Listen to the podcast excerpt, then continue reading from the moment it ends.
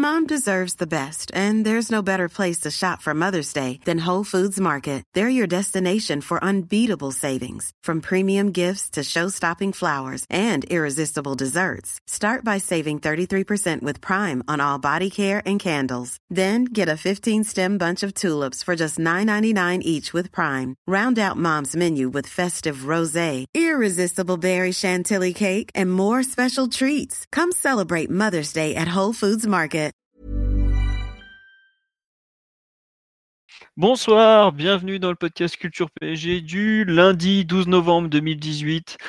Nous allons revenir ce soir sur le match d'hier soir à Monaco, la victoire 4-0 qui, bon, on n'en aura pas forcément des, on n'aura pas forcément pour ce match des mots très positifs. Euh, on passera ensuite euh, forcément sur la Football League, avec l'histoire de fichage ethnique au centre de formation. Et on finira, comme toutes les semaines, avec les résultats des autres équipes du PSG, le hand, les, les féminines en trêve internationale, les jeunes notamment, et tout ça. Euh, on est quatre, comme toutes les semaines, pour parler de, de tous ces thèmes. Euh, on a, comme toujours, Monsieur Martinelli, qui est en pleine forme. Salut. Il est revigoré par l'interview du gourou Laurent Blanc, vous n'imaginez pas à quel point. Euh, on a évidemment Omar qui est là aussi, bonsoir. Contemporain de Moussa Diaby, bonjour. voilà, on parlera au moins de Moussa Diaby dans les points positifs d'hier, en tout cas, vous venez de l'entendre. Euh, et ensuite, on a Simon Piotr, ou Simon ou Piotr, enfin, comme il veut. Quoi. Bonsoir à tous, ça va être un plaisir de débriefer ce football lexico.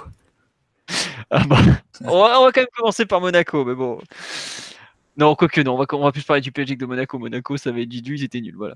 Euh, bonjour à tous sur live, je vois qu'il y a déjà les habitués euh, qui sont là, donc bonsoir à tous, merci d'être fidèles, parce que, comme on me l'a dit toute la journée, mais tu vas vraiment animer un podcast sur ce match? Mais oui, oui, oui, il faut en parler, on va pas parler que des bons matchs, et puis il y a, y a, plein de choses à, dire malgré tout, donc on, évidemment qu'on va en parler.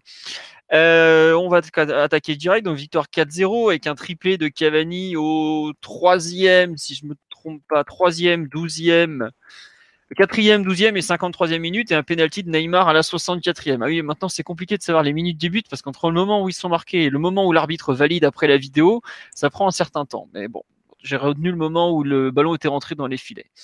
Donc, euh, le fameux pouls du match risque d'être pour moi, forcément. Euh, il y a un match euh, vraiment, j'ai envie de dire, un peu étrange ou bon il y a une victoire 4-0 donc c'est dur de parler de match raté mais globalement euh, ce qu'on a vu euh, je pense notamment à la, meilleure à la dernière demi-heure euh, quelque chose enfin d'à peu près tout sauf du football de haut niveau. Euh, un célèbre commentateur de Canal Plus a dit diffusez-nous les entraînements du PSG ça sera mieux je suis pas loin de penser comme lui même si bon c'est un peu abusif et on sait qu'il est dans l'exagération en permanence non, il y a quand même euh, une partie euh, du PSG qui s'est jouée en première période, donc une équipe en crise qui fait des erreurs, une équipe qui punit euh, et qui a encore en plus un petit peu de, de chance par moment. Euh, quand Cavani met deux buts avec deux bouts d'occasion, bah, Falcao en met zéro avec pratiquement deux situations qu'il aurait pu convertir il y a quelques temps. bon, évidemment, Monaco n'a pas donné grand-chose dans le jeu, voire même a été effroyable en défense bien évidemment, le PSG le ballon et dominé la rencontre. Et voilà, mais il n'y a pas non. Enfin, c'est une partie qui est vraiment compliquée à lire dans le sens où euh, le PSG n'a pas fait un grand match. Monaco était encore plus effroyable, mais quelque part les deux équipes auraient pu marquer en fait. Et au final, il y a 4-0, mais il y aurait pu y avoir 10-0, il y aurait pu y avoir 3-1. Enfin, c'est le jeu est parti tellement euh, dans tous les sens que je vraiment je, peine à faire ce coup du match. Je pas. Euh, et voilà un peu, c'est vraiment un sentiment assez confus et un, peu désagréable et gênant à la fin de la rencontre surtout. C'est peut-être ça que je retiendrai au final. Je sais pas si vous voulez compléter. Euh, J'imagine que vous avez complété, Mathieu, pour commencer, non? Bah, Je serai un peu plus radical que toi dans la mesure. Enfin, nous, il y a quelques semaines, nous avait invité à, ne plus nous focaliser sur le résultat et uniquement sur les performances. Pour le pour pour cause, je pense que sur le match d'hier, tu peux le jouer 100 fois, tu vas le gagner 100 fois. C'est un match qui est, qui est gagné euh, presque par inertie d'avance. Euh, donc, et après le match, d'ailleurs, Thiago Silva et, et Tourelle sont allés dans ce sens-là en parlant plus de la performance. Donc, euh, autant le dire, enfin, Paris a fait un mauvais match hier. Euh, peu importe le fait de gagner 4-0, je pense que Excusez-moi, il n'y a que moi qui ai des soucis à entendre Mathieu ou pas? Moi, je l'entends très bien. Ça va à peu près aussi.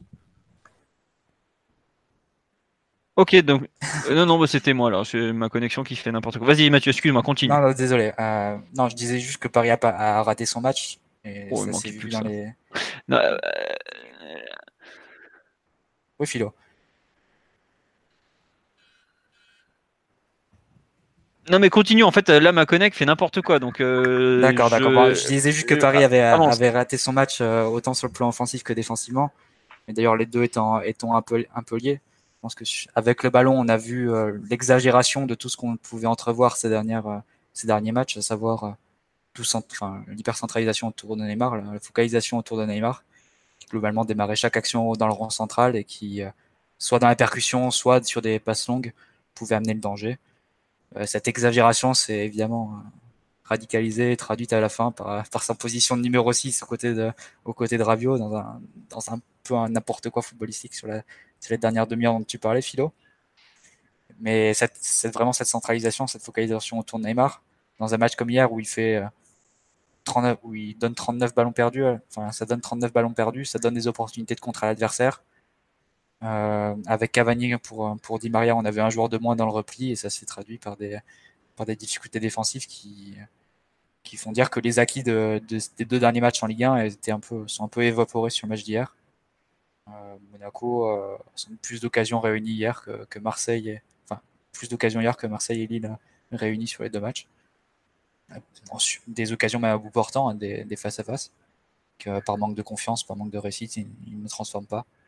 Donc voilà, c'est au final c'est tu peux le voir d'une façon indulgente en disant que le PSG euh, arrivé au bout d'une série d'une une longue série de matchs, qu'il va y avoir la trêve juste juste après, euh, qu'en face il y avait rien, donc il n'y avait pas besoin non plus de, beaucoup se fouler. Et tu peux le prendre aussi de façon plus euh, plus inquiétante et plus négative en te disant qu'on est dans une course contre la montre pour être prêt face à Liverpool et que ce match-là t'a avancé en rien.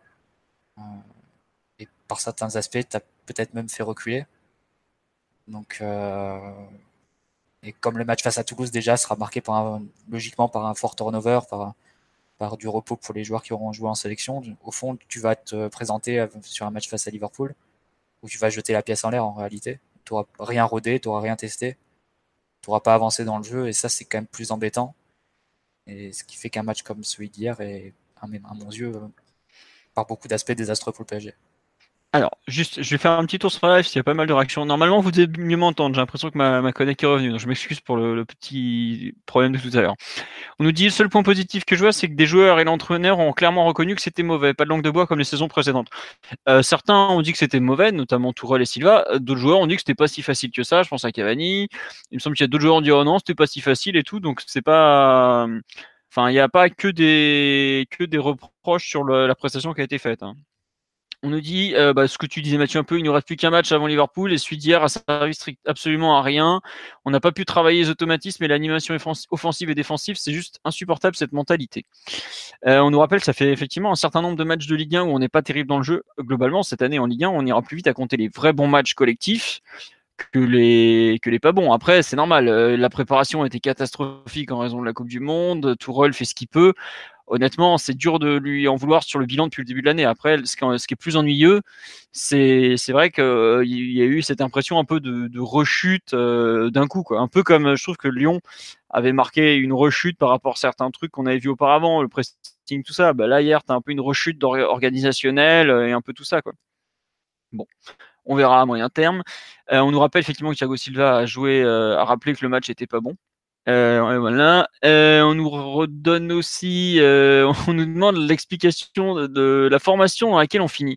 Moi personnellement, je trouve qu'on finit en 4-1-3-2 avec Neymar derrière Cavani et Mbappé, Choupo-Moting à gauche et Di Maria à droite. Mais honnêtement, ça ressemble à rien, donc c'est dur de. Bah, c'était ça, c'était ça, Philo. Et même dans les faits, Neymar redescendait souvent à hauteur de Rabiot.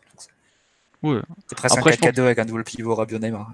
Tu sais qu'il aurait même pu jouer façon Beckenbauer. Je parle de derrière la défense et je finis milieu offensif que personne lui en aurait voulu. Hein. C'était un cirque la fin. Euh... Non, mais il a, il, a, il a, joué comme ça tout le match quasiment. Oui, enfin, oui. oui. actions en 6. Donc ah non, mais c'est ça. C'était assez réel de la façon dont c'était organisé. Voilà, quand même. Bon. bon. Euh, on nous dit c'était le match parfait pour obliger Neymar à attendre le ballon et voir ce qui était possible même face à cette opposition. Bah, ça n'a pas été le cas parce qu'il est redescendu direct. Euh, voilà. Euh, on nous dit c'est même pas une histoire de contenu, c'est une histoire d'attitude. On joue au Starlet trop souvent. Omar ou Simon, sur le match en général, qui veut se lancer avant qu'on passe peut-être un peu à ce qu'on a pu retenir collectivement? Dans les thèmes que j'ai mis sur le site. Mais bon, qui veut se lancer sur cette, euh, ce fabuleux euh, Monaco PSG bah, Pour ce qui est du, du pouls du match, comme tu l'appelles communément, c'est, c'est plutôt un encéphalogramme plat qu'autre chose. C'est un match où il s'est pas passé grand-chose euh, de notable, avec euh, une opposition collective euh, peut-être une des plus faibles qu'on ait pu voir ces dernières années. Honnêtement, sans être trop dur avec Monaco, c'est une équipe qui est plus proche de, de la Coupe Gambardella que de la Ligue des Champions en ce moment. J'espère qu'on a fait... Ouais, ouais, ouais, ça joue. Ben, je pense qu'ils y, trouveraient, ils y trouveraient aisément leur place. Parce qu'il y a. Oh, bah, moi, je suis pas sûr. Hein. Parce que quand je vois le peu de volonté qu'ils ont, euh, au bout d'un moment, tu sais, si tu, faut respecter le football, comme tu le dis souvent. Euh, c'est autre chose, mais je pense que le problème, ils ont, ils ont un peu trop de crack, entre guillemets, tu vois, qui, qui ont l'habitude de faire des différences trop facilement et de se retrouver si nombreux en Ligue 1, c'est compliqué d'un coup s'ils sont pas encadrés. Euh, donc ouais, là-dessus, euh, j'espère, comme je te disais, qu'on avait qu'on a fait une bonne semaine de travail au, camp des loges, parce que le, le, match, comme le disait Mathieu, il t'apporte aucun enseignement.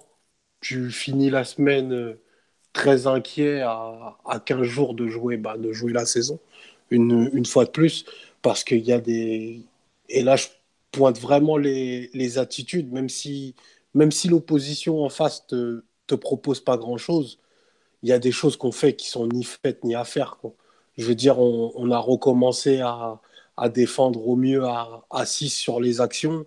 Euh, des actions offensives, notamment dans, dans, le cirque de la 60e à la 90e, où, où à la perte de balle, les quatre, euh, les quatre de devant ben, ne, franchissent même pas la ligne, la ligne du, rond, du rond central. Tu vois Et ça, franchement, euh, quoi qu'on ait en face, c'est, enfin, ça traduit de, de, pas trop de respect, entre guillemets. J'emploie un mot sûrement beaucoup trop fort, mais de, de ce que le coach met en place. Parce que, quelle, que soit l'opposition, quel que soit euh, bah, ce qu'on a en face, bah, il y a quand même des, préceptes de jeu à, respecter. Et là, pour le coup, c'est au mieux caricatural et, certains, et certaines fois, c'est même bafoué.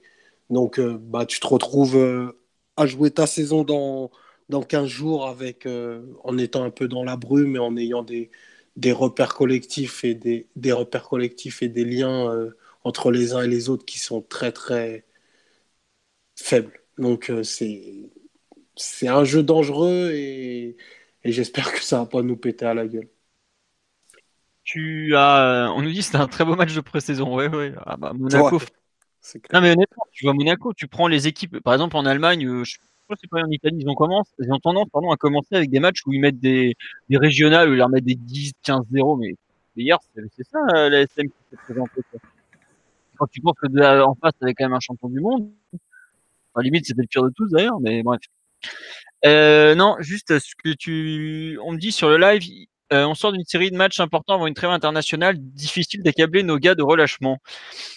Moi, j'avoue que j'ai un peu cet état d'esprit aussi, dans le sens où euh, on a vu ce week-end qu'il y a beaucoup d'équipes qui avaient joué en Ligue des Champions au milieu de semaine, qui se sont retrouvées en grosse difficulté euh, au niveau de, du championnat. Bon, la plus connue, bon, c'est le Barça qui évidemment a, perdu à domicile, mais on a vu euh, le Bayern. C'est quelle opposition, Philo hein. Voilà, c'est ça le truc, c'est qu'ils n'ont pas joué des U19, quoi, tu vois. Là, l'équipe de Monaco, ça s'apparentait plus à l'équipe qui était venue faire la demi-finale de Coupe de France au Parc il y a, il y a deux ans. Ouais, ouais. Non, mais ouais. Ouais, qui avait pris 5-0 et qui en plus avait été plus dangereux. Ouais, non, pareil, qui avait été dangereuse à 1-0 ou à 2-0 par Germain, je sais plus, là, qui avait fait une tête et voilà un bel arrêt, mais bon. Euh, Simon, sur euh, le match d'hier, tu rejoins un peu l'inquiétude d'Omar et Mathieu ou pas trop, toi, de ton côté? Euh, Si, quand même. Parce que là, on était dans une séquence où depuis la deuxième mi-temps à domicile face au Napoli, on avait quand même ouvert un truc dans un nouveau système, cette espèce de 3-5-2. Et depuis ce moment-là, on était dans une phase de mise en place et de perfectionnement où on essayait quand même de match en match d'améliorer et ça se voyait qu'il y avait quand même des petites améliorations dans, dans l'animation, dans, dans l'interprétation du système. même si c'était encore très perfectible. Et le match d'hier, il marque un coup d'arrêt assez brutal quand même. Bien sûr, il y a des, il y a des raisons physiques euh, à cause du match de Champions League. Il y avait aussi euh, beaucoup de, de, joueurs qui, qui jouaient dans ce système pour la première fois. On avait aussi un milieu un peu expérimental. Puis euh, l'opposition était un peu, un peu compliquée pour se mettre dans le mode très haut niveau. Parce que Monaco, ils ont Johan Gourcuff comme préparateur physique. ils font jouer des joueurs de, de 15 ans, c'est n'importe quoi. Il y a la VAR aussi qui a un petit peu cassé le rythme du match, peut-être à des moments où, où ça n'aurait pas dû, euh, où ça, enfin, où c'était un peu, un peu compliqué. Donc euh, ouais, je suis quand même assez inquiet. Puis euh, Tourelle, il parle de structure et d'intensité. Hier, il y avait ni l'un ni l'autre malheureusement. C'est vrai que on part en trêve internationale un petit peu inquiet par rapport à tout ça. Tiens, euh, on nous dit, euh, euh, par rapport, tu as parlé du fait que c'était une des premières fois, ce n'est pas ce système et quasi ce 11 qui avait été utilisé contre Nice. Si, mais Nice aussi, c'est un cas particulier dans le sens où Nice, c'est une des rares équipes de France qui joue à 3 derrière. Donc c'est vraiment pour, pour calculer, enfin pour coller notre dispositif au leur. Il y a, juste une différence majeure. Enfin, avoir Di Maria et Cavani, ça n'a rien à voir dans l'animation de, l'animation du système, notamment sur le plan défensif. Dans un cas, tu as un joueur qui revient au milieu et dans l'autre, tu as un joueur qui reste en attaque. Dans un cas, tu as un 5-3-2 en défense, dans l'autre, tu as un 5-2-3 ou, 7 plus 3 si tu veux. Ça, quand même, ça change beaucoup la donne. Ouais, non, mais je te rejoins totalement. C'est pour ça que je trouve que c'était pas tout à fait pareil à Nice. Euh, et globalement, euh, sans parler euh, de Nice ou plus, largement, je trouve qu'on est passé un peu d'un 3-4-2-1 à 3-4-1-2 quoi. Et tu as, de nouveau ton, ton problème d'équipe coupée en deux qui, qui ressort, puisque bon, bah, Neymar n'a pas fait les efforts défensifs hier, bon, les deux autres devant non plus. Hein. Mais je trouve que ça aussi, ça n'aide pas. Tu, te retrouves de nouveau à défendre à 7. Bon, et encore, 7, je suis gentil parce que Nkunku avait tellement de mal à défendre que tu défends à 6,5. Quoi. Enfin, il fait, de la présence, mais il sait pas vraiment défendre. Diaby de l'autre côté a été un peu mieux, je trouve. Mais oui, tu te retrouves avec des. Tu une équipe qui, qui est un peu éparpillé selon les zones du terrain, qui est un peu éparpillé selon les phases, attaque, défense, contre-attaque, transition, tout ça. Et tu, tu te retrouves euh, avec euh, un semblant de match euh, où tu recolles des bouts les uns avec les autres. bah voilà, tu as, eu deux, trois belles. Offensivement, tu as eu quand même deux, trois jolies actions. Tu vois, le, je pense notamment le, deuxième ou le troisième but, c'est des actions plutôt bien construites. As, ça combine vite et bien. Et à côté de ça, tu as des trucs complètement horribles. Tu as des actions défensives où tu te demandes encore comment Monaco a pu rater. Je pense notamment à l'action de Mboula où il est tout seul qui tire au-dessus, même si ça va vite. Bon bah voilà, as un match. Euh, tu peux, ouais, tu peux vraiment. Enfin, c'est dur d'en tirer quelque chose, quoi. T'as des joueurs. Si, allez, bah, tu vois, en, général, on fait un peu plus sur l'analyse collective, mais par exemple, à part les prestations individuelles de quelques-uns, je pense notamment à Kerrer ou, ou Diaby ou à voir Cavani dans le sens où il, remet enfin un but avec le PSG, ça n'était pas arrivé depuis une éternité, puis il ratait tout dernièrement. Euh, globalement, ouais, collectivement, ton bilan est, franchement pas bon, quoi.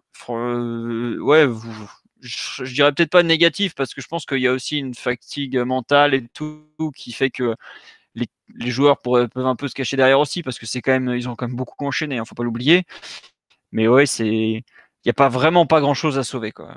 Je sais pas si vous voyez un ou un truc qui vous a plu ou déplu qu'on peut considérer comme euh, entre guillemets qu'on peut sortir du contexte du match et revoir dans, dans, le futur? Ou au moins on peut tirer quelque chose? Non, même pas, Mathieu? Bah, ce qui est clair, c'est la place donnée à Neymar qui, pour le coup, ça c'est une constante qu'on a vue sur les derniers matchs. Je pense que c'est lié à la volonté de Tourelle de, de calmer un peu le rythme, de, de faire subir moins à son équipe en transition. Donc euh, vraiment de, de, tranquilliser, de sécuriser la possession et de laisser faire les différences à Neymar. Euh, ça s'est vu euh, à des degrés un peu différents face à Marseille, face à, face à Lille, face à Naples et, hier. Et c'est, je pense, enfin, maintenant, on n'a plus vraiment le temps de faire autre chose et je pense que c'est ce qu'on verra face à Liverpool. Tu te présenteras de la même façon avec des trois défenseurs centraux, tes deux milieux de terrain qui prendront des risques de façon très, très minimale, surtout face au pressing de, Liverpool. Tu laisseras la partie euh, changement de rythme, déséquilibre à, à Neymar en espérant qu'il soit dans un, dans un état de, d'inspiration semblable à celle de à sa première mi-temps face à face face au Napoli. Et euh, mais bon, c'est quand même énormément, enfin, lui mettre un poids énorme sur ses épaules. Enfin, moi, je le trouve dans un état de forme incroyable en ce moment, Neymar. il, fait des, enfin, il réussit des choses qui sont prodigieuses. Mais c'est trop. Enfin, tu te dis, euh, il est dans un état de forme. Si tu le mets au Real Madrid, avec des ballons qui arrivent de cross de Modric euh, à 20 mètres du but, à 20-30 mètres du but, il aurait peut-être tout le monde en parlerait comme le meilleur joueur du monde actuellement, Neymar. Et là, tu le vois démarrer des actions à, dans le rond central, avec des passes à 2 mètres de, ses défenseurs et, des milieux de terrain, à devoir défier les deux lignes, défensives adverses. Et malgré ça, il, arrive à te, trouver des passes en profondeur super vers Diaby, vers une du gauche, vers, vers Di Maria en deuxième mi-temps. Euh, le premier but, c'est lui qui arrive, enfin, c'est lui qui, lance l'action en, réussissant à se retourner à, à 45 mètres du but adverse, à dribbler deux trois joueurs. Mais bon, le corollaire, c'est que tu, euh, tu, lui demandes tellement de choses que, ça finit par donner 39 ballons perdus en, parallèle. Je pense que ça doit être l'un des records en Ligue 1 depuis que, ces statistiques existent. Pardon. C'est des statistiques qui sont relevées par la LFA. Bah surtout, c'est assez rare d'avoir en Ligue 1 des joueurs au-dessus de 60-70 ballons touchés déjà. Donc, euh... bah, Neymar, si tu veux, il a, touché 100 il a touché 100 ballons, il en a perdu 39. Donc c'est ça, ça, donne un volume de, de perte de balles qui est très conséquent. Ça donne les opportunités en contre à gérer pour, pour Monaco qui n'ont pas su faire fructifier. Mais je pense que oui, cette place centrale donnée à Neymar, on va, on va y aller. C'est le plan d'urgence qu'a trouvé, qu'a trouvé Tourelle pour essayer de sortir du, du groupe. Et on ira comme ça face, face à Liverpool, j'ai l'impression. Bah écoute, on, verra, ouais. Je, je, je, ne sais pas. Enfin, franchement, c'est tellement horrible. Euh, on me dit sur le live, le fond de jeu de, de Tuchel après 5 mois, c'est Neymar. Mais euh, à cet instant, honnêtement, c'est pas loin d'être ça. Quoi. Ce qu'on a vu, euh, au, moins offensif, hein, pas, défensif. Hein. Euh, c'est un peu ce qu'on a vu sur le, le, dernier match à Naples, notamment. Est-ce que ça va suffire pour battre un Liverpool euh, qui est peut-être pas au top en ce moment? Bon, je sais pas, faudra voir. Euh, vous voulez rajouter quelque chose sur le rôle de Neymar dans ce, dans ce match ou, ou pas, Omar et, Simon? Oh, Mathieu l'a, Mathieu l'a très bien dit. Euh, ce que fait Neymar depuis, depuis le match aller à, à Liverpool, c'est vraiment, vraiment prodigieux. Je pense qu'on on le, on le mesure pas suffisamment, mais les, différences qu'il est capable de faire, et c'est franchement phénoménal. C'est avoir un joueur de cette qualité-là, c'est une chance et j'espère que, ça suffira parce que pour le coup, va vraiment falloir qu'il nous donne un très grand soir euh, contre Liverpool dans deux semaines. Voilà. Ok, bon, bah écoute, sur l'analyse collective, on va pas s'étendre plus. Euh, sur l'aspect individuel, bon, on vient de parler de Neymar, donc euh, voilà, avec son, son, génie et son énorme déchet du jour, on verra ce que ça donnera. Est-ce qu'il y a des joueurs que vous voulez retenir en bien comme en mal sur ce de, de dimanche soir? Qui veut se lancer? Simon, tu as un nom qui te revient en tête ou pas d'ailleurs? Si tu veux mettre personne en avant, tu peux hein, d'ailleurs. Euh, je vais peut-être parler de, de Christopher, le pauvre. Oui. comme ça, vas-y, vas-y.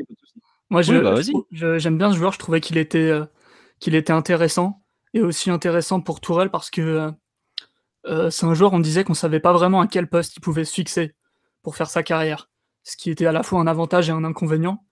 Et Tourelle disait qu'il aimait beaucoup les joueurs, les joueurs jeunes et les joueurs polyvalents. Donc Nkunku quoi. Et en fait, je trouve que depuis le début de la saison, qu'il ait été titulaire ou remplaçant, je le trouve vraiment en, en dessous de son, son, meilleur niveau. Il est un petit peu décevant dans tout ce qu'il fait.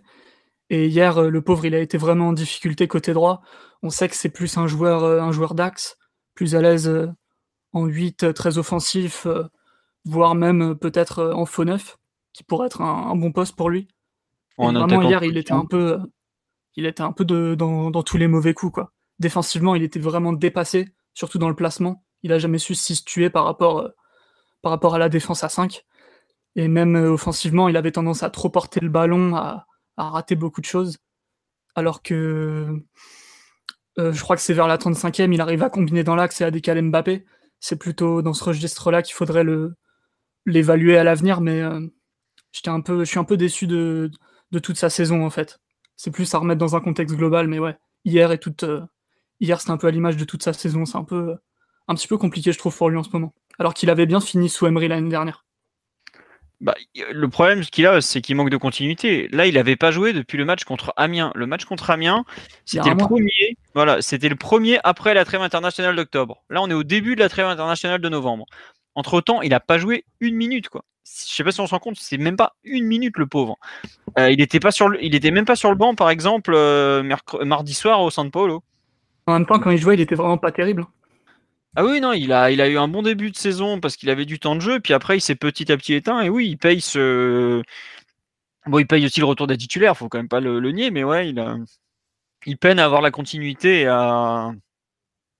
et à, comment dire s'imposer dans un poste, dans un rôle précis, ou même à, même à savoir entrer en jeu. Parce que si regarde un joueur comme Diaby qui, qui arrive très bien à rentrer en jeu, il arrive à tirer son épingle du jeu. Euh, c'est pas forcément le cas de de Nkunku, par exemple. Je sais pas, euh, Mathieu Omar, ce que vous avez pensé de son match. Enfin, j'imagine son match euh, un peu comme, comme euh, Simon Piotr, mais son, sa saison, vous êtes perplexe. Enfin, comment vous, vous voyez sa situation actuelle et, et la suite aussi un peu? Vous battez pas les petits. Hein. non, mais vous avez un peu de... Je sais pas si ça vaut, ça vaut ah, le coup de passer un autre joueur, il hein, n'y a pas de souci. Ah, hein. bah après, les, les deux actions existantes. il fait quand même deux actions de classière, mais c'est deux actions qui sont euh, dans une position de 9,5-10. Quoi. La, la, passe pour, euh, pour Draxler aussi, et la passe pour, euh, pour Mbappé. Il lâche une grosse frappe de loin aussi. Et plus une grosse frappe de loin. Enfin, mais c'est vrai que dans le rôle de pur de défenseur droit, D'ailleurs, ça s'est vu, il avait tendance à quand même pas mal rentrer à l'intérieur. Il avait beaucoup plus de mal à se cantonner vraiment sur, sur un rôle très extérieur, très au large, qui doit être celui d'un puissant dans ce système-là. Ouais, bon. Après, c'est vrai que c'est une solution d'urgence. Hein. Il n'y a pas d'Agba, il n'y a pas, il n'y a pas Meunier, il n'y a pas Alves. Ah non, c'est sûr, c'est une situation d'urgence totale. Euh, ah, mais c'est vrai que c'est un truc qu'il a, c'est pas, enfin ces trois derniers matchs, euh, Nice a mis un là, ces trois matchs au poste derrière droit. Donc je pense que c'est quelque chose qui est régulièrement travaillé. Visiblement, euh, il a été récompensé de ses bonnes performances à l'entraînement, bah, tant mieux. Après, c'est sûr qu'en match pour lui, ça va être compliqué. Et je pense qu'aujourd'hui, tant que le PSG joue comme ça en 3-5-2 au moins avant la trêve hivernale, ça va être compliqué de gratter du temps de jeu. Après la trêve, il peut peut-être espérer jouer en étant un cran plus haut. Quoi. Mais bon, ça, j'ai franchement du mal à lui voir un avenir comme milieu droit. Hein. Même si on a peu de joueurs, je me demande s'il faudrait peut-être pas le prêter quand même, quoi. Parce que bon, euh, si je vois pas comment il va pouvoir euh, entre guillemets s'imposer ou se métamorphoser dans ce rôle d'un coup, quoi.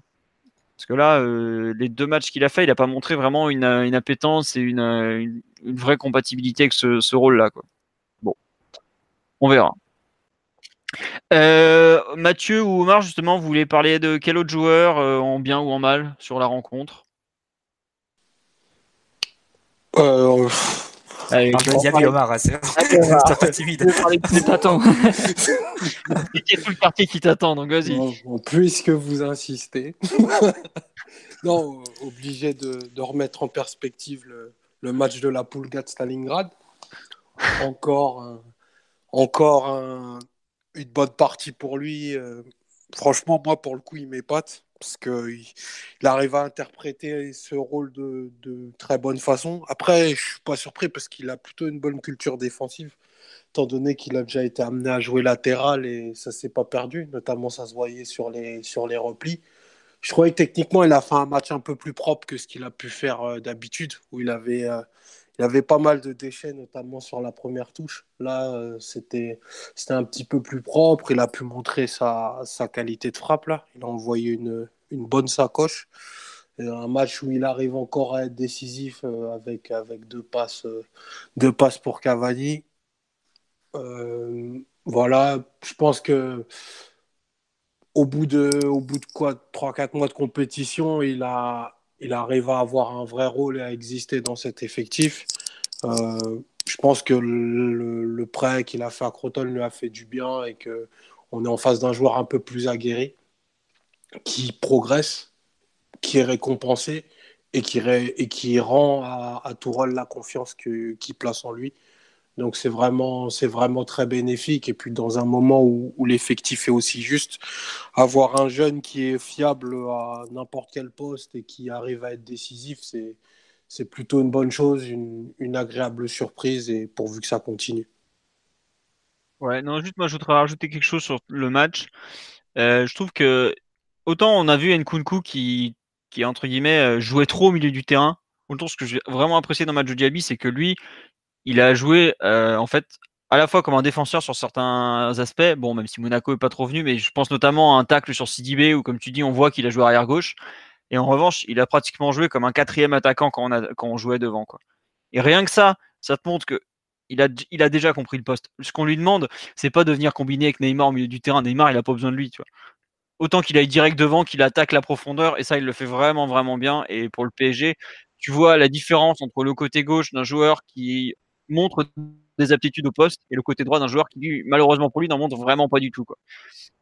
Tu as évidemment des trucs à confirmer, notamment euh, l'aspect défensif, euh, voir comment il saura euh, gérer ça face à un adversaire qui va mieux le, le cadrer, tout ça. Mais je trouve que après, en fait, dans ce rôle-là, il a, enfin, c'est fou, mais c'est pratiquement celui qui a fait le mieux dans ce de piston du, PSG, quoi, parce que j'aime pas trop ce que je vois de Bernat dans le sens où justement il ralentit trop la circulation même si, bon, évidemment, Bernat est aujourd'hui un joueur bien plus, bien plus fiable que, que Diaby. Hein. Mais la façon qu'il a de jouer à ce poste-là, je trouve que c'est vraiment celle qui correspond le mieux à ce que, j'imagine d'un, d'un, piston de 3-5-2 ou 3-4-3. Ça va, un mec qui, bah, il a de l'espace, il va l'attaquer justement parce que le but, c'est, d'amener cette présence devant parce qu'il a des, des, des, joueurs derrière qui vont couvrir et tout ça, quoi. Donc, euh, vraiment une, une façon de jouer qui, qui est vraiment intéressante à cet instant et qui, à mon avis, lui doit lui permettre de continuer à jouer. Surtout, c'est ça. Autant, je suis pas sûr qu'on revoie Nkunku à ce poste-là. Euh, allez, peut-être après la trêve internationale. Autant Diaby, je suis à peu près sûr qu'on le reverra et qu'il est vraiment capable de refaire des bons matchs. Mais bon. Euh, ah tiens, juste pour défendre euh, Diaby et Nkunku, on me dit il y a aussi une disparité droite-gauche qu'on avait développée dans notamment contre le Napoli, avec les difficultés de Neymar pour renverser le jeu, Neymar étant euh, avec les difficultés du PSG pour renverser le jeu, Neymar étant attiré à gauche. Non, c'est vrai. Le PSG fonctionne pas de la même façon à gauche qu'à droite. Donc euh, il faut aussi euh, avouer que ça, aide peut-être aussi le, joueur, enfin un joueur par un des jeunes par rapport à l'autre. Euh, Mathieu, tu veux rajouter quelque chose sur Diaby ou Simon Non, moi j'allais insister sur le point qui a été soulevé par la, personne sur le, live. Parce que, enfin, je crois que c'était Ryan qui, parlait du manque de jeu sur les côtés euh, euh, de la part du PSG, enfin, après le match face au Napoli. Et c'est vrai que on le voit bien, le côté droit, ça a été un peu l'hémisphère absent du, jeu du PSG hier. Euh, entraîne Concu qui, qui du coup s'est impatienté, il est revenu dans l'axe. Mbappé qui au bout d'un quart d'heure a, a, beaucoup désonné et, et allé jouer avec Neymar sur le côté. Et Rabiot qui était en faux pied, donc a forcément, forcément euh, incliné vers la gauche. Euh, donc vraiment tout le, tout le jeu du PSG s'est déporté vers la gauche. Et donc ça forcément ça renforce un peu la relation euh, que peut avoir Diaby avec un passeur comme Neymar. Et la deuxième chose, c'est que ce que, ce que fait Diaby en restant très au large, c'est obligé de, lui bénéficier parce que si Libé il est attiré par l'axe, il est attiré par les mouvements de Draxler, il est attiré par les mouvements de, Neymar, ça libère tout le couloir. C'est très rare de tomber sur des équipes qui, dans ces cas-là, font redescendre même leur ailier droit. Enfin, Grand Cyr, il a fait euh, avec intermittence, mais pas, toujours avec, euh, avec justesse. Et de toute façon, Diaby, euh, quand tu es en position offensive, il a plus de jambes, il est, plus à même de, prendre le dessus. Et c'est comme ça qu'il a, réussi à, se retrouver dans des situations très avantageuses sur le but du, du, du 1-0, non, du, du 2-0, du, du 3-0. Du 3 c'est, on va dire que le, système l'aide aussi et il a les qualités pour, pour exploiter les, situations avantageuses que peut, que peut lui offrir le système et ensuite faire le fameux centre pour Cavani seul dans l'axe. Après, ouais, le centre pour, euh, je trouve que Cavani s'entendent bien les deux, parce que c'est pas contre Reims déjà, c'est euh, pareil centre de Diaby pour Cavani qui provoque le penalty par exemple. Mais ça, euh... par exemple, c'est typiquement le jeu qu'il qu faut pour pour servir Cavani, avoir euh, avoir le, le, latéral lancé pour euh, qui peut ensuite euh, qui peut ensuite centrer en, en, première intention pour Cavani qui, qui reprend dans les 6 mètres. Typiquement, c'est l'action qu'on qu doit viser et qu'on doit essayer de faire le plus souvent possible. Ah oui, si tu veux faire marquer Cavani, il faut du jeu extérieur, c'est sûr. Mais sur, mais voilà, avec Neymar, Mbappé qui attire euh, qui attire des joueurs dans l'axe, qui libère le couloir pour pour laisser débouler le, le latéral lancé et après Cavani qui a juste à, à se démarquer, enfin juste, enfin juste à faire ce qu'il fait très bien et ensuite marquer. Après, euh, notre question, c'est de savoir si c'est si fiable défensivement après. C'est pas hier qu'on a été testé vraiment. Euh, non, bon. Euh, Mathieu, ou tu veux revenir sur un joueur en particulier ou pas? Kerrer, je pense. En positif, c'est le joueur qui ressort le plus. Vas-y, je t'en prie. Tu, si tu Bah, voulais. aussi, bien, aussi bien en duel, l'action qui rattrape en première mi-temps, puis su- surtout sur le jeu de passe, j'ai trouvé. Il a fait des bonnes passes claquées aussi bien du droit que, que du gauche. C'est un peu son profil atypique euh, d'ambidextre. Donc ouais, c'est un match qui est positif pour Kerrer hier. Bon, à relativiser vu l'opposition forcément, mais on le sent à l'aise, on le sent beaucoup plus en confiance que sur ses premiers matchs. Et on le sent monter en puissance, à, tel point qu'on se demande s'il va peut-être pas prendre la place d'un des trois face à Liverpool dans 2-3 semaines. Ça c'est quand même euh, intéressant parce qu'il a fait une, ascension assez rapide dans la hiérarchie, j'ai l'impression. Et de façon méritée parce que ses performances sont pas immaculées parce qu'il y a l'erreur face à Lille, mais, mais très intéressantes pour, dans, pour 90% du contenu quasiment. Donc ça c'est vraiment, c'est vraiment un bon point pour lui. Euh, Simon, tu, qui a eu un problème de, perf- de, de performance, de connect. euh, un avis sur Kerrer ce- cette saison euh? Ouais, bah, il y a un truc clair qui ressort chez lui, c'est que euh, c'est peut-être celui qui connaît le mieux le système euh, actuel. Et forcément, euh, ça l'avantage, ça l'avantage beaucoup par rapport aux autres et il peut vraiment s'exprimer de manière très intéressante. Parce qu'il peut, il peut porter le ballon assez haut par moment. Il peut, il peut trouver des angles de passe très intéressants aussi. Peut-être plus que s'il jouait à deux derrière.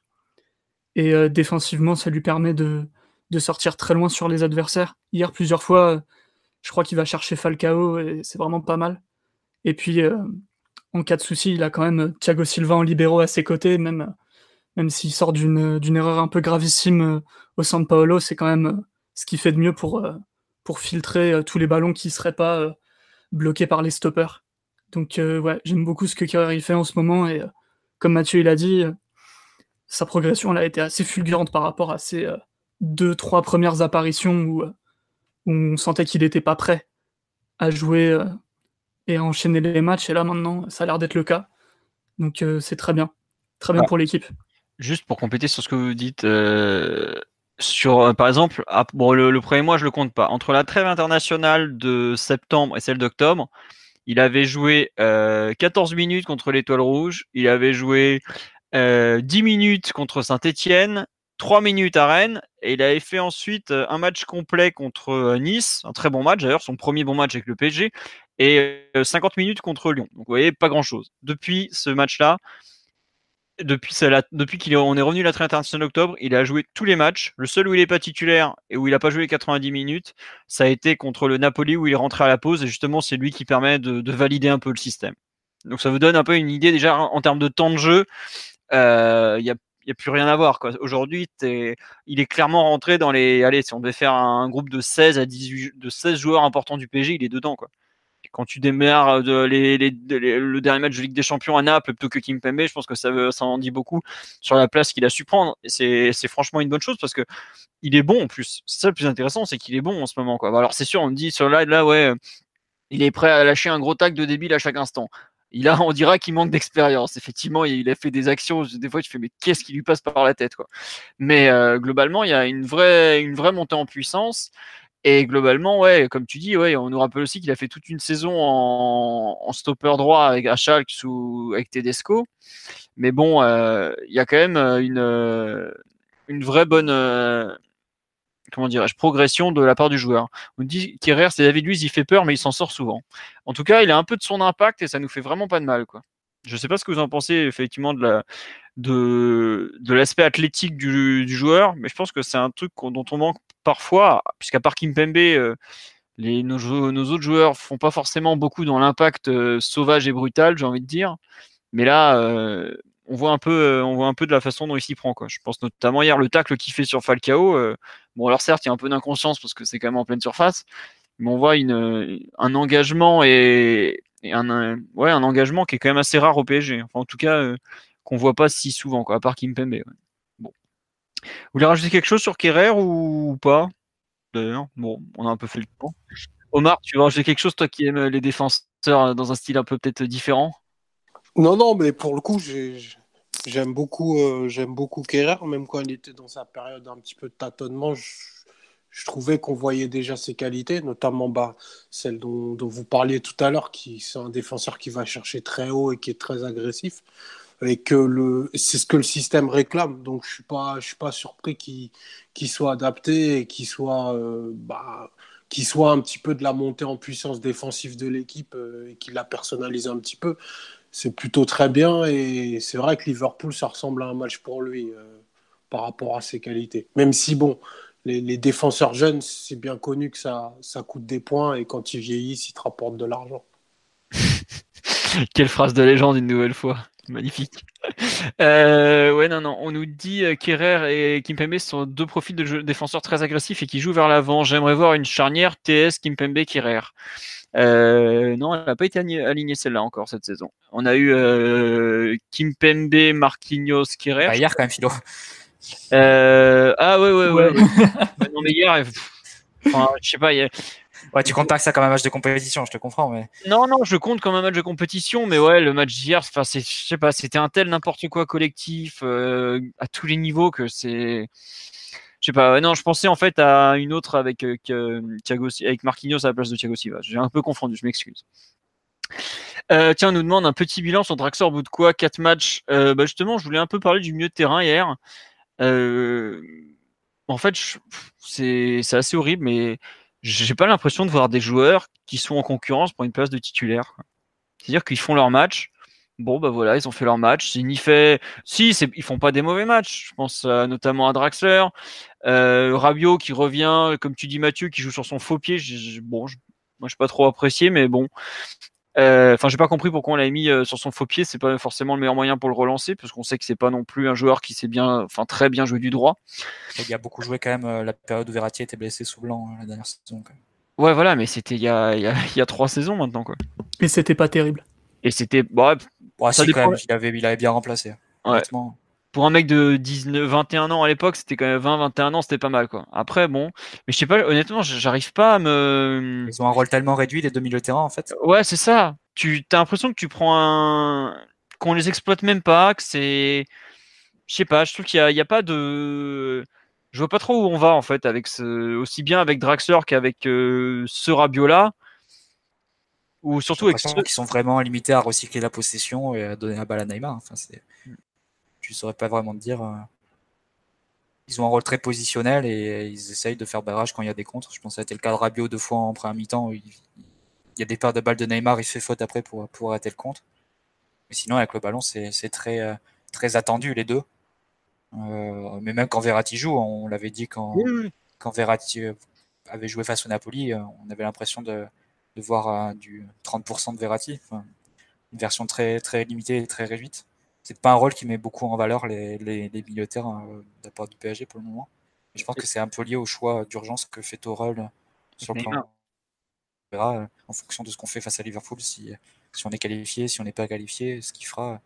La rigueur, j'ai presque l'impression que la période la plus intéressante de la saison, elle sera entre décembre et, février, quand on commencera soit les 16e d'Europa, soit les 8e avec des champions. Et là, Tourelle pourra se projeter sur un peu plus longtemps, pour, enfin sur une période un peu plus longue pour, pour travailler. Euh, alors, je me permets de te couper, soit rien du tout. Parce qu'aujourd'hui, l'étoile rouge de Belgrade. Oui, d'accord. Enfin, si on, si on finit quatrième derrière l'étoile rouge, tu conviendras, Philo, que. Ah, ben, je conviens. Je conviendrai. raser ce club, quoi. Ah, bah, euh, totalement. Il faut tous les envoyer à Stock City, comme a dit un grand humoriste ce matin. Mais, euh, non, ouais, mais, enfin, je me suis rendu compte de ça dernièrement. C'est qu'on a toujours considéré comme acquise, ou presque la troisième place d'Europa League. Tu perds contre Liverpool.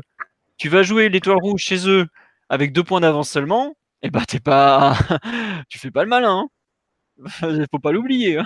Et perdre à domicile contre Liverpool, on serait pas les premiers à, être dans ce cas, tu vois. Donc euh, la situation en Ligue des Champions est vraiment vraiment compliquée. Mais pour reprendre un peu le débat sur les deux milieux de terrain là, j'ai mis Draxler et Rabiot dans le même sac parce que en fait, tant que tu auras pour moi cette euh, surprésence un peu de Neymar dans ce rôle-là, ils, ils, vont être voués à filer les plats, quoi, entre guillemets. Et on a vu que, enfin, on sous-utilise Verratti. Je trouve qu'on sous-utilise aussi les deux là.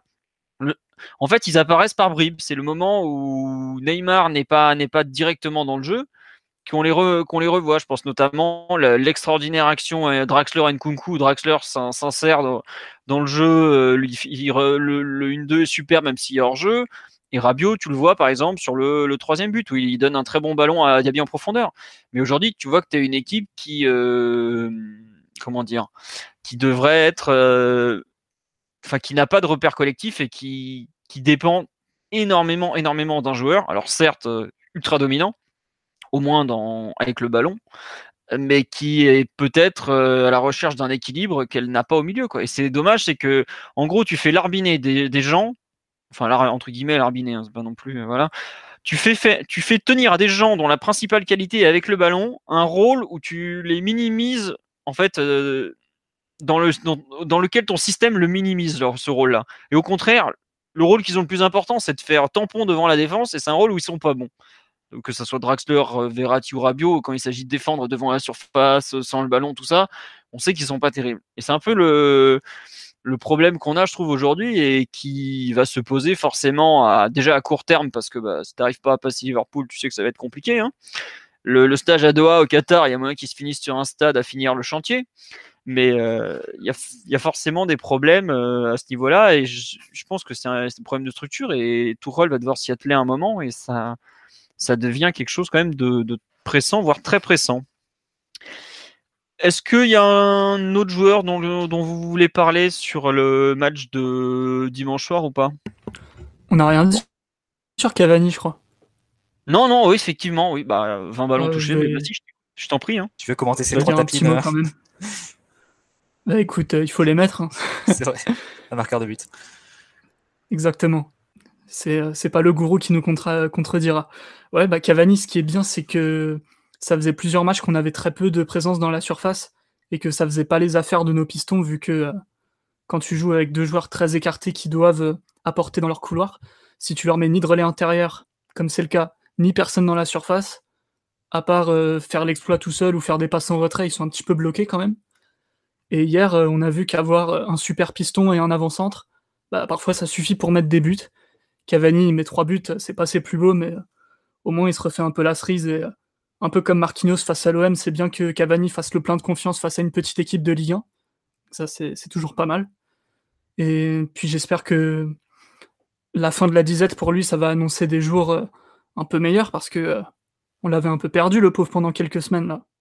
Entre, entre sa blessure et ses moments de, de faillite individuelle, c'était un peu compliqué. Ça me fait, ça me fait quand même plaisir de le voir, de le voir scorer. Très bien, très bien. Bah euh, non, tu... enfin moi je te rejoins sur le, la relance mentale et... autres parce que je sais pas si on se rappelle. Hier Mathieu se moque de ces trois tapines et bon il y a un peu de quoi rigoler. Mais euh... je pas du tout vivre. ah non, c'est un héros irrégulier. J'oubliais ta passion pour le, le, ce beau peuple sud-américain. Non, mais plus sérieusement, ouais.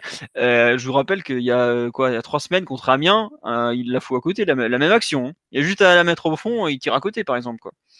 Donc, euh, faut pas non plus négliger, sachant que euh, on pourrait avoir besoin de, de but, d'un marqueur de but, je dirais même prochainement. Et puis, pour rejoindre toujours un peu ce que dit Simon, moi j'ai quand même apprécié le fait qu'il y ait un peu de présence dans la surface. Euh, J'avais regretté, je sais plus, c'était dans le podcast ou ailleurs, que euh, on ait aussi peu de présence sur les phases offensives. Bah euh, là, il y en a un peu. Alors après, c'est sûr que il fait pas un grand match dans le jeu. C'est sûr qu'on a de nouveau perdu en maîtrise on en a parlé de l'absence un peu de l'équipe de nouveau un peu coupée en deux, tout ça. Est-ce que c'est lié au retour de Cavani? Je pense que c'est pas lié qu'à ça, parce qu'il y a quand même des, on a quand même deux latéraux expérimentaux et, tout ça. Mais le fait de savoir marquer, d'être dans la surface, de ce genre de choses, je trouve qu'il y a une euh, il y a quand même qui il montre en fait qu'avant centre c'est un vrai métier quoi. enfin c'est un vrai poste du football c'est pas t'es pas tu deviens pas avant centre tu deviens pas un mec qui a le sens du but tout comme ça par hasard en fait. Et je trouve que c'est bien, même si c'est aussi un peu inquiétant par rapport aux, autres joueurs de l'effectif, mais je trouve que en un match, il te montre que bah voilà, c'est le seul avançant tout simplement quoi. Et tu, au bout d'un moment, tu, tu vas être obligé de trouver des systèmes pour faire collaborer les trois mecs de devant. Quoi. Parce que tu en, auras forcément besoin à un moment ou à un autre. Donc, euh, c'est à la fois bien dans le sens où il retrouve de la confiance, mais c'est aussi euh, le, le retour de comment faire cohabiter tout ce petit monde en attaque. Tout simplement. Et bah, ça reste des, bons problèmes. Il faut juste savoir quand utiliser les, les joueurs au bon, au bon moment et au bon endroit. Quoi. Je sais pas, euh, Mathieu si, ou Omar, si vous êtes. Euh, où vous en êtes avec Cavani, mais bon. Non, rien du tout. Bah, non, surtout sur les implications collectives en fait, sur le plan défensif, qui est que sa présence est intéressante ou non, je trouve. Mais a priori, je pense quand même que Tourelle le mettra dans le 11 face à, face à Liverpool. La grande question, ça sera de savoir si euh, d'ici là, on aura réussi à. Enfin, si sur ce match-là, il réussira à impliquer plus euh, Mbappé et, Neymar. Je pense que c'est possible hein, à terme de les associer les trois, de la même façon que Conte à l'époque associait euh, Hazard, Willian ou Pedro et, Diego Costa. Et qui, mais ça demandait un certain travail défensif de, la part de Hazard et Willian. Pas de repli sur les côtés, mais au moins de repli dans l'axe. Former une ligne de 4 assez, assez centrale au, au milieu de terrain. Est-ce que Tourelle est capable de demander ça à, Neymar, Mbappé sur un match très spécifique comme Liverpool? Euh, bien au contraire, il va demander euh, au fond de, jouer sur un rythme beaucoup plus élevé, d'accepter les transitions, d'accepter des équipes de son équipe euh, et d'essayer d'enflammer le match face à Liverpool et en misant sur la présence de Cavani pour, pour se donner des chances supplémentaires de marquer le but de plus. Ça va dépendre un peu du plan de jeu, mais là comme ça, T'as l'impression qu'en ce moment, il faut choisir entre la, la dangerosité devant le but et l'équipe défensive pour le PSG. C'est ça qui, euh, qui est pas facile à trancher. Bah, c'est Maria et Cavani. C'est exactement ce que je voulais exprimer et je te remercie du résumé. voilà. Euh, Omar, tu veux rajouter quelque chose ou sur cette euh, sur Cavani et, et tout ce que ça change? Non, non, j'attends de voir si le si le regain de forme est durable et toute façon, je ne vois pas tout rôle se passer de, de Cavani dans un match qu'il faudra obligatoirement gagner, donc on verra. En même temps, de ce qu'il a dit, on, ne l'imagine pas trop se passer de Di Maria non plus. Donc. Le retour au 4-2-3. Oh là là. Non, Di Maria à la place de Diaby, peut-être, ça serait tout pour l'attaque. Ouais, mais en fait, j'ai du mal à y croire de Di Maria à la place de Diaby à court terme parce que bah, les quelques essais qui ont été faits. on en a parlé avant le. ça a été terrible. Hein. Avant Napoli, ouais, on en avait parlé. Bah, le dernier test, euh, c'est le de mémoire, c'est lors du match aller contre Naples, hein, d'ailleurs. Dans un match très spécifique, euh, Di Maria, il a largement moyen de tout faire péter à ce poste-là. Ah, toi, t'étais favorable à cette, ouais, euh, moi, j'étais favorable. Pour mourir avec le costard. bon, on va voir. je pense qu'on a fait le tour sur ce. Comment il s'appelle? Ce Monaco PSG, excusez-moi, j'ai un peu de mal, euh, qui restera pas dans les annales, même s'il faut quand même citer une, enfin, il faut quand même souligner que c'est une nouvelle victoire du PSG contre Monaco. Ça, ça a pendant longtemps, très longtemps été la bête noire du PSG. Et puis, bah, depuis quelques années, c'est fini et bien fini. C'est pas le départ de Jardim qui, le pauvre, a été, euh, comment dirais-je, annihilé, euh, voire étrié par le Paris au cours des deux dernières années, qui a changé quoi que ce soit. Euh, tiens, on nous dit on n'a pas parlé de notre capacité à mener un contre, mais c'est toujours aussi catastrophique alors que ça pourrait être, ça pourrait être, être une arme très utile en C1 et dans une moindre mesure en Ligue 1. J'ai en tête le contre complètement gâché par la mauvaise passe de Di Maria. Oh, il y, a, euh, il y a aussi le, celui en toute fin de mi-temps où Moussa a choisi de frapper au lieu de, de passer, mais bon. Globalement, le... Globalement, le PSG n'a pas beaucoup de contre non plus à, à, se mettre sous la dent, donc euh, c'est pas, c'est pas simple, mais bon. On dit Rabiot titulaire, contrat dans la poche. Je arrêtez de lier les situations euh, sur le terrain aux situations en contractuelles. En début de saison, Tourelle avait dit aux joueurs qu'il ne prendrait pas en compte la situation contractuelle pour faire séance de départ. C'était valable pour Rabiot, comme c'était valable pour, pour euh, Ensoki, qui à l'époque n'était pas pro, comme c'était valable pour Areola, qui n'a toujours pas prolongé, pour Di Maria, qui était en fin de contrat, etc. etc. Je pense qu'il a une parole à ce niveau-là, euh, que ça sert à rien de vouloir euh, rapprocher toujours les deux. Le, contrat de Rabiot est négocié par la direction, euh, c'est pas Tourelle qui négocie, et si Rabiot n'est pas content parce qu'il a passé trois matchs sur le banc de touche, eh ben, il partira ou trouvera une excuse, et puis voilà, quoi. Mais Aujourd'hui, je pense, que Tourelle fait des choix euh, sportifs avant tout. Quand il heureusement qu'il l'a entre guillemets puni après Marseille PSG, dans le sens où Rabiot, Rabiot et Mbappé, oui, étaient dans le même cas. C'était normal de punir l'un et l'autre de la même façon. Après, la différence, c'est qu'il y en a un qui réussit son entrée à Marseille, quand l'autre la foire complètement. Quoi. Au bout d'un moment, bah voilà, tu, il paye aussi peut-être un mois d'octobre très moyen et autre chose. Quoi. Voilà. Au bout d'un moment quand tu n'es pas bon, tu risques ta place euh, même s'il y a peu de concurrence. Voilà, on finira dessus sur le Monaco PSG. Euh, on va passer à l'autre partie du podcast qui est euh, bien moins sympa qui concerne le fichage ethnique au centre de formation du PSG qui a été euh, dévoilé pardon, par les Football Leaks.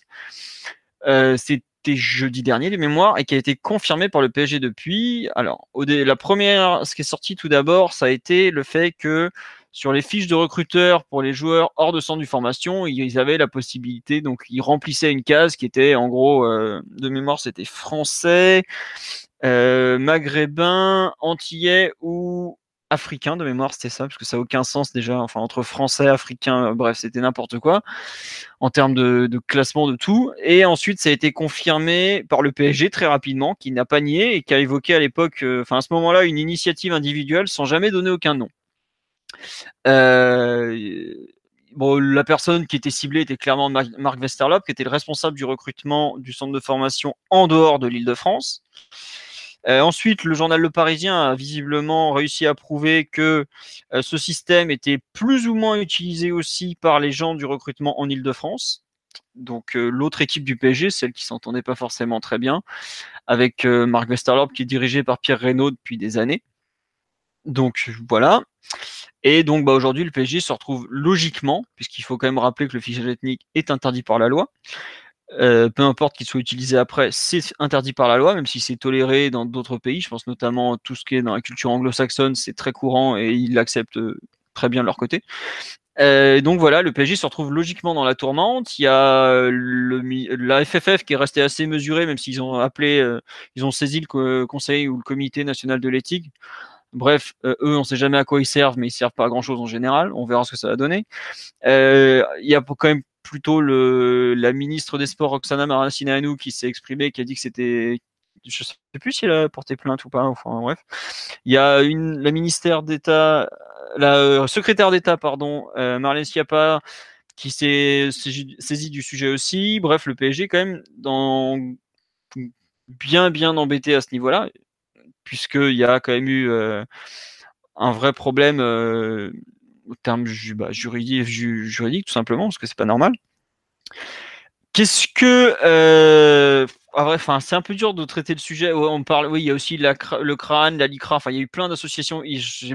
Honnêtement, j'ai découvert des associations. J'ai aussi entendu de fonds d'action du football qui, qui, qui voulaient.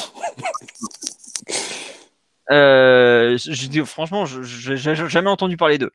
Bon, en tout cas, donc le PSG, la défense du PSG a été de dire que le, le reste, c'était une initiative individuelle. Mediapart a, dans son, dans son enquête autour de ce thème, plus ou moins expliqué que c'était faux, que notamment Jean-Claude Blanc était au courant, puisqu'il a eu un entretien préliminaire avec euh, un licenciement avec Marc Westerlop.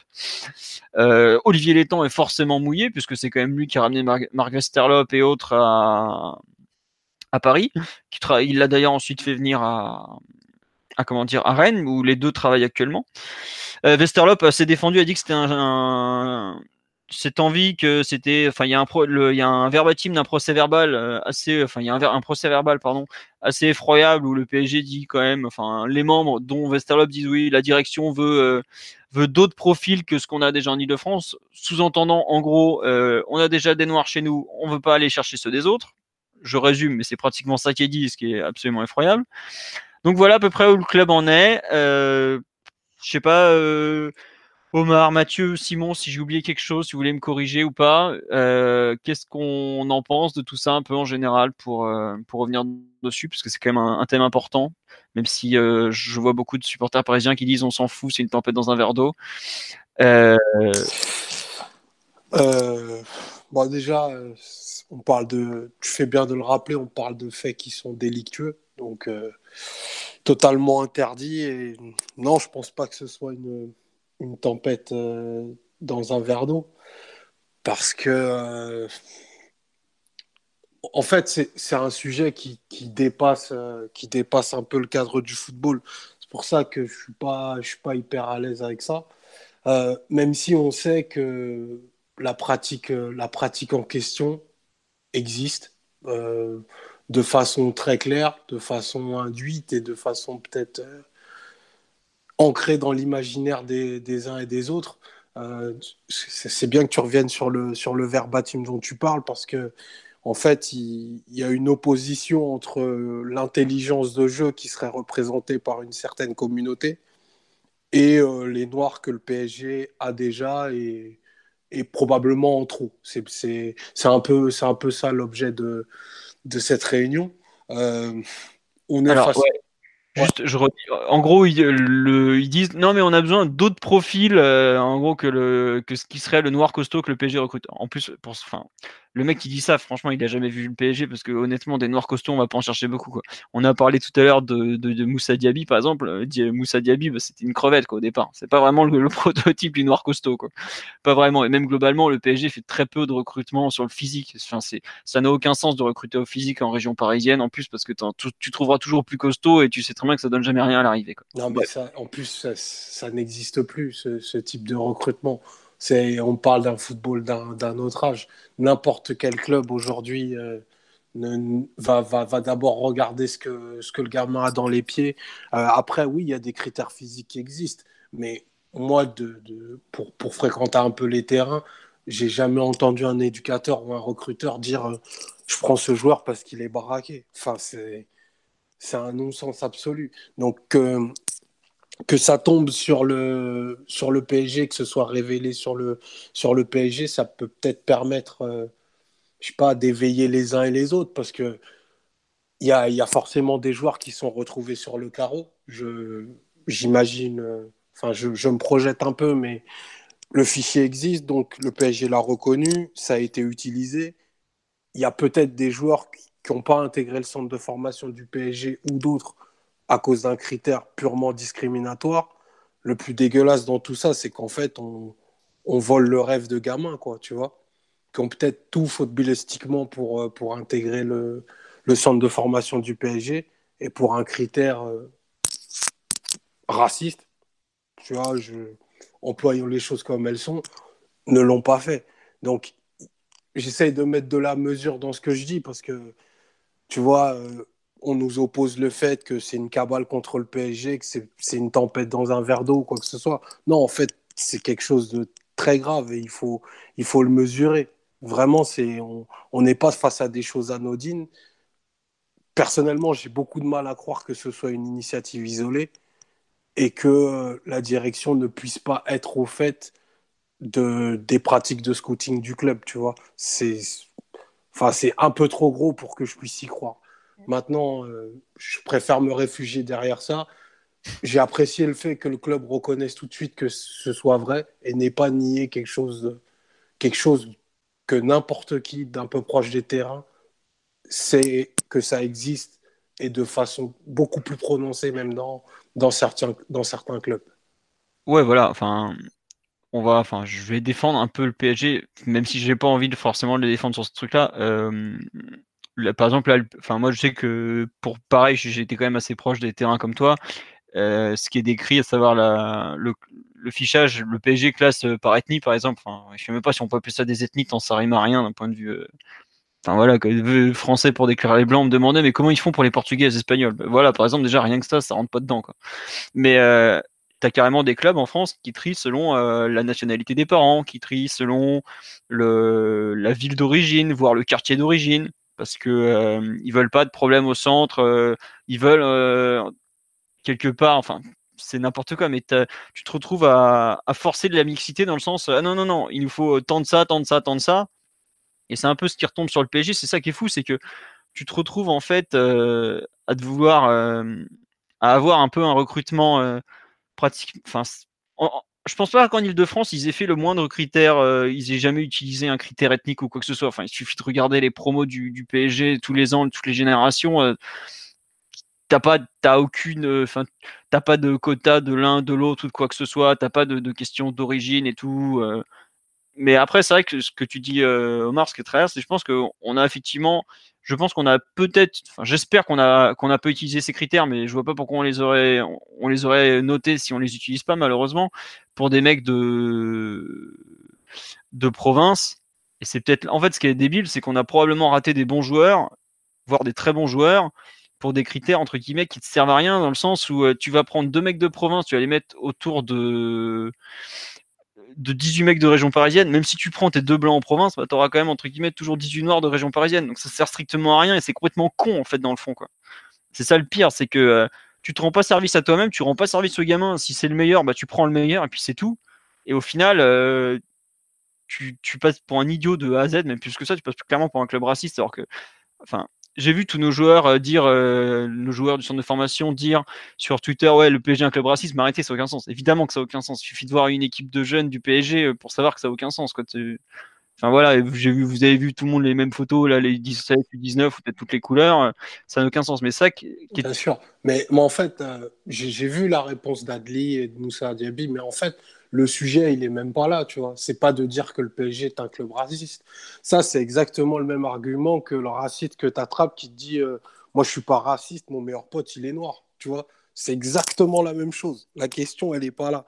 La question est qu'en plus, footballistiquement même, combien de joueurs de, province ont été recrutés sous Westerlop? Je crois 5 ou 6. 5 ou 6. Et, que, et que, en plus, euh, entre le niveau moyen d'un U15 euh, national en, IDF et en province, mais tout le monde sait qu'en en, IDF, la concentration des talents, elle est beaucoup plus importante et que le niveau, il est beaucoup plus élevé.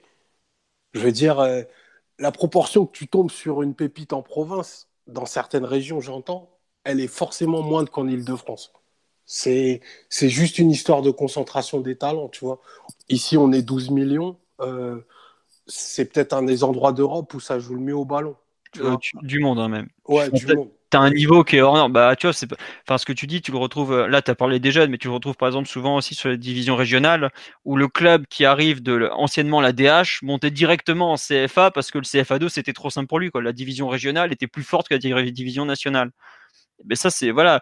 Euh, après, ouais, ce que tu dis sur les jeunes aussi, c'est un peu le souci. C'est qu'en fait, ils n'ont pas forcément compris où était le problème. Quoi. Euh, le fichage, euh, c'est vraiment un truc très français et je sais pas si c'est vraiment intéressant pas intéressant, on va dire, je m'en fous un peu. Aujourd'hui, le, fait est que c'est clairement interdit. Euh, que on dit ouais le PSG ça ressemble à un choix médiatique, il se passe la même chose dans la pub, c'est le public qui a blâmé. Le problème c'est qu'aujourd'hui le PSG est le seul club contre lequel il y a une preuve que ça existe. Aujourd'hui il y a une vraie preuve. Et même si je suis, d'accord avec euh, certains qui disent ouais, mais pourquoi on regarde pas chez les autres? Évidemment, ça existe chez les autres.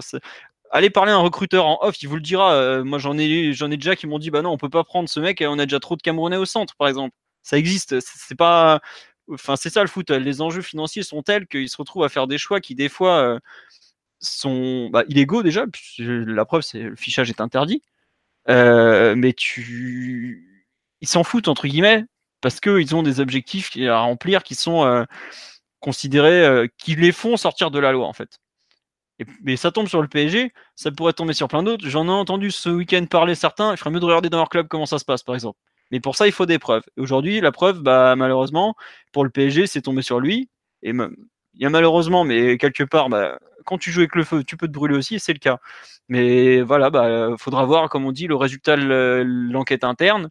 Le PSG a annoncé dès le début de cette semaine qu'il euh, y aurait normalement les premiers résultats, on va voir. On me demande est-ce que le, document utilisé est un document validé par la direction? Honnêtement, je ne sais pas parce que c'est très dur de savoir la vérité. Mediapart est très affirmatif dans ses, affirmations, dans ce qu'ils ont publié sur leur enquête.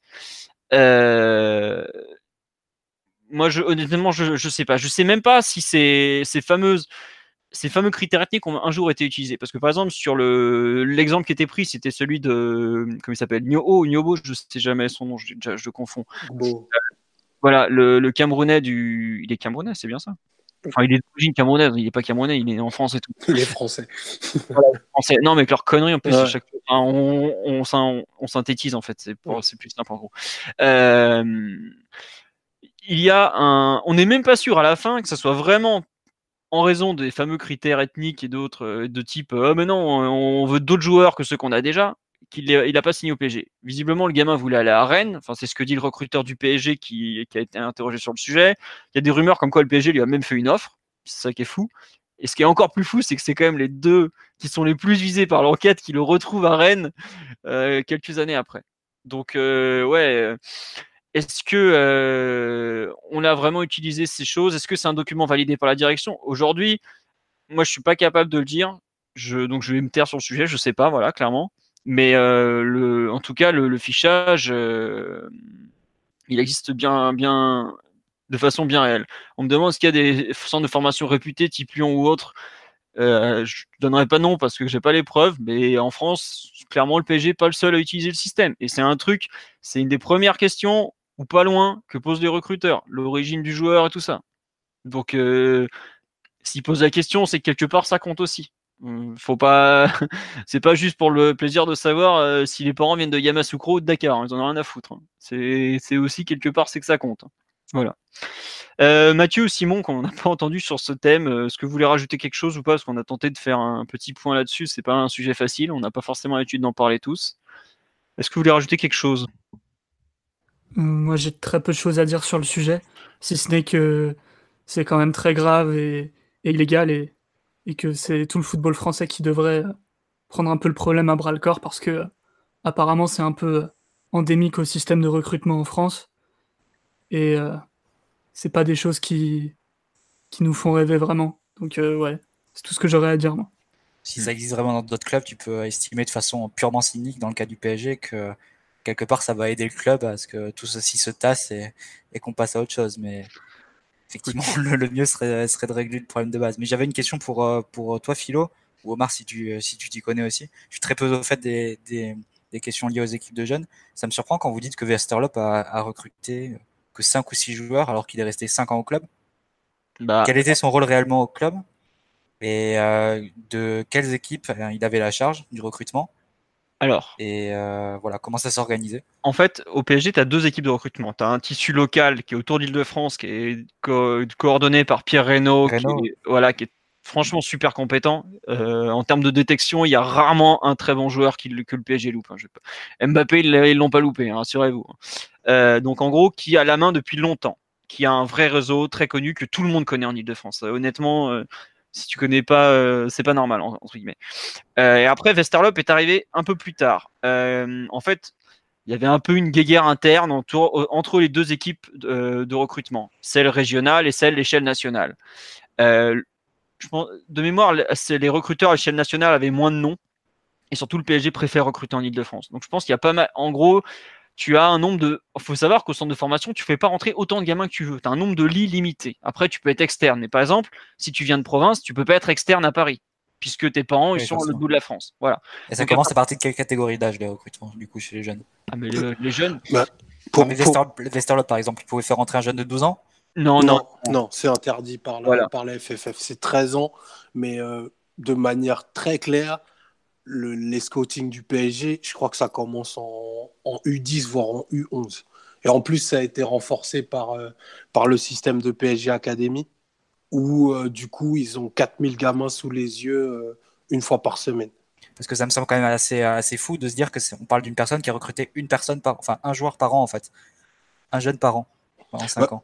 C'est ça son rôle de Westerlop au, PSG. Donc quelque bah, part, enfin, pas, pas un emploi fictif, mais c'est j'imagine que dans la défense du PSG, c'est facile de mettre en, avant euh, l'initiative individuelle d'une personne qui a eu une influence très réduite au fond sur la, sur la marge du centre de formation du PSG euh, pendant 5 ans. Après, tu vois, le problème, c'est que Westerlop, il a aussi il représentait un peu l'étang. On sait qu'entre l'étang et le centre de formation, ça s'est pas souvent bien passé. Euh, il suffit de voir euh, quand, euh, quand il a ramené, euh, comment il s'appelle, Romagosa, Rousseau. Enfin, en gros, le centre de formation du PSG, en termes d'organigramme, ça a été très compliqué ces dernières années. Chacun voulait son, sa petite part de, de, comment dirais-je, de pouvoir et tout. Et je pense que ça n'a pas aidé au recrutement. Après, les premiers recrutements de Westerlop, euh, moi, je me souviens, ça n'a pas forcément, enfin, si je me trompe pas au niveau des joueurs, ça n'a pas forcément été des mecs très bons, quoi. Et comme disait Omar, tu prends des gamins à 15 ans en province, ils sont souvent moins avancés que ceux que tu vas voir à Paris. Donc le gamin, il arrive. Il est en retard par rapport aux autres. Donc quelque part, il est moins performant de base. Et en plus, le recruteur qu'il a amené perd un peu en crédibilité. Tu vois ce que je veux dire? Dans le sens où il lui dit écoute, t'es gentil, euh, laisse faire ceux d'ici, travaille aussi bien que toi. T'as pas besoin d'aller chercher je ne sais pas quel mec à je sais pas où. quoi. Donc euh, c'est aussi pour ça que euh, il n'a pas forcément ramené beaucoup de gamins. Et surtout, faut pas oublier que l'île de France, comme le dit Omar, en termes de réservoir, c'est hors norme. C'est un truc hors norme, honnêtement. Euh, je crois que c'est Wenger qui disait que tu as euh, deux bassins de talent. C'est Voilà, Voilà, Sao Paulo et Paris. Et avec 12 millions d'habitants en Ile-de-France, tu as largement, largement, largement de quoi remplir ton centre de formation tous les ans. Surtout que tu n'as pas de concurrence Ah, si, si. autre club de Paris. quoi. Non, mais les parents savent aussi très bien que Non. quand tu as la chance de t'in- d'intégrer le centre de formation de Lyon, de Bordeaux, Oui, euh, tu as une énorme T'as pas concurrence. un autre club qui est implanté, quoi, qui peut bénéficier d'un réseau local de la qualité de celui du PSG. Non, non, c'est sûr. Ah, le PSG, oui, peut appuyer là-dessus. Bah, a globalement deux énormes, enfin trois énormes atouts. C'est un, la qualité de sa formation, parce que tu peux pas nier. Le PSG forme quand même très bien. Euh, en équipe de France, aujourd'hui, on a euh, trois ou quatre mecs, euh, voire cinq même plus, qui sont passés par le PSG en jeune à une époque. Tu as le fait qu'ils sont proches des familles, dans le sens où la plupart des gamins habitent pas très loin, voilà. Et le troisième point, c'est celui que tu, il y a aussi, enfin, on peut pas nier, le PSG a les moyens financiers. Aujourd'hui, un très bon jeune, tu fais un gros chèque aux parents quand ils signent. honnêtement. Un très très gros chèque. Et c'est aussi pour ça, ce que j'expliquais tout à l'heure, que les critères euh, ethniques et autres, bah moi je suis vu les sommes en jeu, et on parle là de centaines de milliers d'euros, euh, je suis pas Ouais, tu, sûr. tu, tu, tu peux aller jusqu'au million d'euros. Oui, je parle ça, par ça- joueur. hein. Ouais, oui, c'est- ça s'est Voilà. fait, ça s'est fait pour des, pour des U13 très récemment. Oui, voilà. Donc on parle quand même de de cas où l'argent, les investissements derrière sont tels que les certains, il y a des abus qui sont faits et notamment ces fameux euh, fichages ethniques ou autres pour éviter à moyen terme certains problèmes ou genre de choses. Parce que je pense que outre le l'aspect euh, ce que ce dont parlait Omar tout à l'heure, la, caractérisation stupide, genre euh, t'es un petit blanc, tu sais réfléchir, t'es un noir, t'es costaud, tu vas mettre des gros tampons, qui est un truc mais complètement débile et il suffit de voir certains matchs de jeunes euh, pour s'en rendre compte vite. Euh, tu as aussi le fait que euh, les clubs réfléchissent à intégrer certains jeunes, notamment euh, par rapport aux, problèmes communautaristes qu'il peut y avoir, dans le sens où bah, tu vas pas mettre un mec qui vient, par exemple, je vais prendre un exemple inventé, hein. un mec d'une cité, si tu as pris dans la, même promo 5, mètres de, 5 mecs de la cité, entre guillemets, ennemie, tu sais que ça va être l'enfer au centre de formation l'année d'après. quoi. Ce genre de truc, par exemple, c'est ça, ça, fait- ça- ça fait partie des critères qui peuvent exister à un moment dans, dans le centre de- dans les recrutements de, de jeunes joueurs, par exemple. Ouais, et tu, tu fais bien de préciser que c'est un exemple inventé et tu vois bien qu'on est dans, dans de la sociologie de comptoir. Ah mais complètement. ouais. Et le truc, voilà, c'est que après le PSG est, aujourd'hui euh, s'est fait prendre la main dans le sac et voilà. Et c'est possible qu'il paye un peu pour les autres, mais quand je vois à quel point la réaction la moins virulente est celle du président de la Fédération française de football, je pense que ça en dit beaucoup quant à l'état du système français globalement. Bah, oui, il, suffit de voir euh, ce qui est devenu la, personne qui avait dénoncé les, quotas. Euh, Belkacemi, je crois qu'il qu'il s'appelait, M. Belkacemi. Euh, il travaille dans un gymnase à Bobigny. Alors que c'était plutôt quelqu'un qui était, qui était très haut placé dans la, dans la 3F et qui a dénoncé un système qui s'apparentait à une espèce d'apartheid. J'emploie volontairement le foot français des est assez fort pour serrer des coudes quand il y a des affaires comme ça Ouais, qui, ouais, ouais, qui mouillent un peu on- tout le monde. On, on Là, tombe, je- si, on tombe si on devait dans faire un pronostic, on pourrait dire qu'une personne va payer pour tout le monde. hein. Ça va être Westerlop et, et le reste, on va mettre la poussière sur le tapis. J'ai l'impression que ça, ça va se diriger comme ça. hein, si le, fu- c'est le fusible le plus facile de toute façon. Après, il faudra voir aussi ce que les, ce que la justice, euh, enfin l'enquête, elle va pas être menée par la FFF par exemple. Non, mais d'accord, mais il faudra prouver que tout le PSG est au courant. tu vois. Si tu veux ah. impliquer Jean-Claude Blanc, Nasser et tout ça. Voilà, on me dit sur le live, mais 5 ans, la direction est soit complice, soit incompétente. Euh, oui, possiblement. Après, je, enfin, je sais pas si vous vous rendez compte, euh, si vous croyez que la direction, avec tout ce qu'elle a à gérer, se mêle du recrutement des U14 en province. Enfin, je, je schématise, mais il y, a- il y a un peu de ça malgré tout. Donc, euh, voilà. Après, je pense que oui, il y a certaines personnes au niveau sportif, au niveau du centre de formation, qui auront peut-être euh, de graves problèmes à un moment. On, peut, on peut dire que le plus haut niveau hiérarchique auquel ça puisse aller, c'est jusqu'au niveau du, directeur sportif, donc qui est le numéro 3 dans la hiérarchie, et que pour que ça aille plus haut, donc pour que ça aille à la direction générale, ce serait euh, l'intégration d'un profil euh, d'exception, tu vois, comme il y en a, allez, une petite cinquantaine en France que tous les clubs de, France et d'Europe connaissent et ciblent, et où là, ça va se régler avec euh, autre chose qu'une qu'une promesse de temps de jeu dans, dans le groupe élite, où là, il faut mettre euh, des moyens euh, financiers et, autres. Là, ça peut monter jusqu'à la direction générale. Sinon, les, les fiches de, recrutement, je pense que Nasser, il sait même, il a jamais vu une fiche de scouting de sa vie, quoi. Enfin, c'est, c'est juste irréel pour lui. Il est tellement aux antipodes de ça. Je pense que déjà même le PSG, euh, il doit avoir des soucis plus grands que le PSG dans, dans ses occupations. Je pense pas qu'il soit très au fait de ces choses-là. Mais euh, de là à ce que ce soit totalement ignoré, c'est quand même un peu gros. Ouais, voilà. En fait, on ne sait pas jusqu'où c'est remonté. Mediapart avait l'air de dire que Jean-Claude Blanc est au courant puisqu'il y a eu réunion avec euh, Marc Westerlop et tout ça. C'est un peu flou honnêtement. Euh, j'ai pas envie d'accuser des gens ou de dire euh, machin savait alors que je suis incapable de dire qui savait quoi.